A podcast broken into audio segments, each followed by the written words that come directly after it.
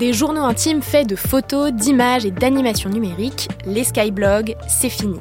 Aux prémices d'Internet, ces blogs personnels lancés en 2002 ont marqué toute une génération et présagé de notre utilisation actuelle des réseaux sociaux. Mais alors, pourquoi leur fermeture signe-t-elle la fin d'une ère du web? On pose la question à Raphaël, Raphaël Grabli, euh, rédacteur en chef adjoint de bfmbusiness.com en charge de Tech Co.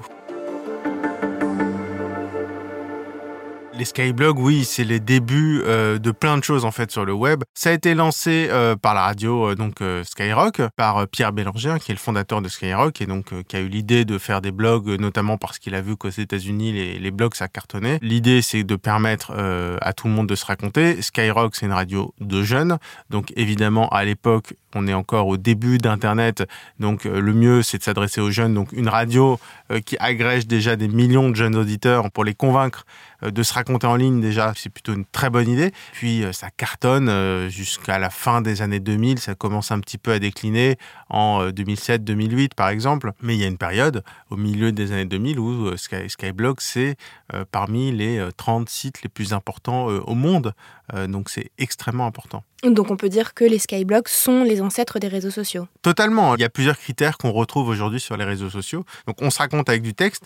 Et puis, euh, il y a le côté réseau social avec les commentaires. Parce qu'en fait, sur Skyblog, ce qui est très important, c'est pas uniquement le blog en lui-même, c'est évidemment les commentaires. Et les commentaires, c'est quoi? Bah, C'est un forum. Euh, ça peut ressembler à ce qu'on a aujourd'hui sur les réseaux sociaux, tout simplement. Un autre élément qui est très important, c'est qu'il s'appuie sur ce qu'on pourrait appeler aujourd'hui des influenceurs. C'est-à-dire qu'à l'époque, c'est tout simplement les stars de la radio qui ont leur, euh, leur Skyblog et qui vont donc euh, faire suivre un petit peu les coulisses des émissions comme ça. Après, il y a le fait qu'on raconte aussi des choses assez négatives.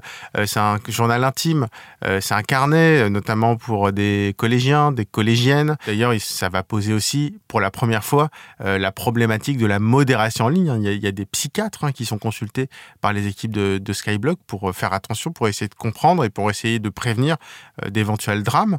Euh, il y a la question du cyberharcèlement aussi qui est né avec Skyblog.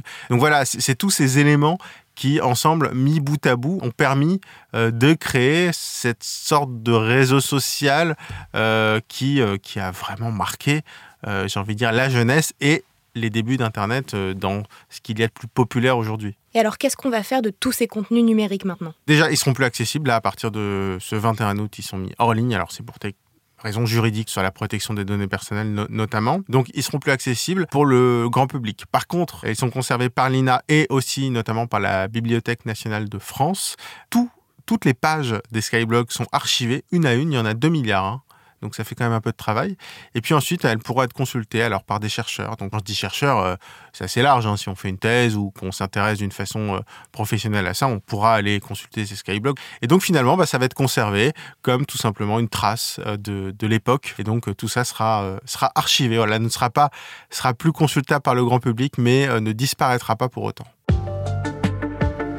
Merci d'avoir écouté ce nouvel épisode de la Question Info. Tous les jours, une nouvelle question et de nouvelles réponses. Vous pouvez retrouver ce podcast sur toutes les plateformes d'écoute, sur le site et l'application BFM TV. À bientôt.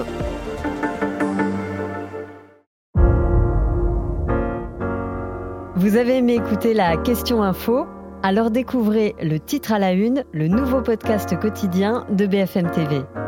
Les grands récits de l'actualité, des témoignages intimes, c'est tous les soirs sur vos plateformes préférées. À bientôt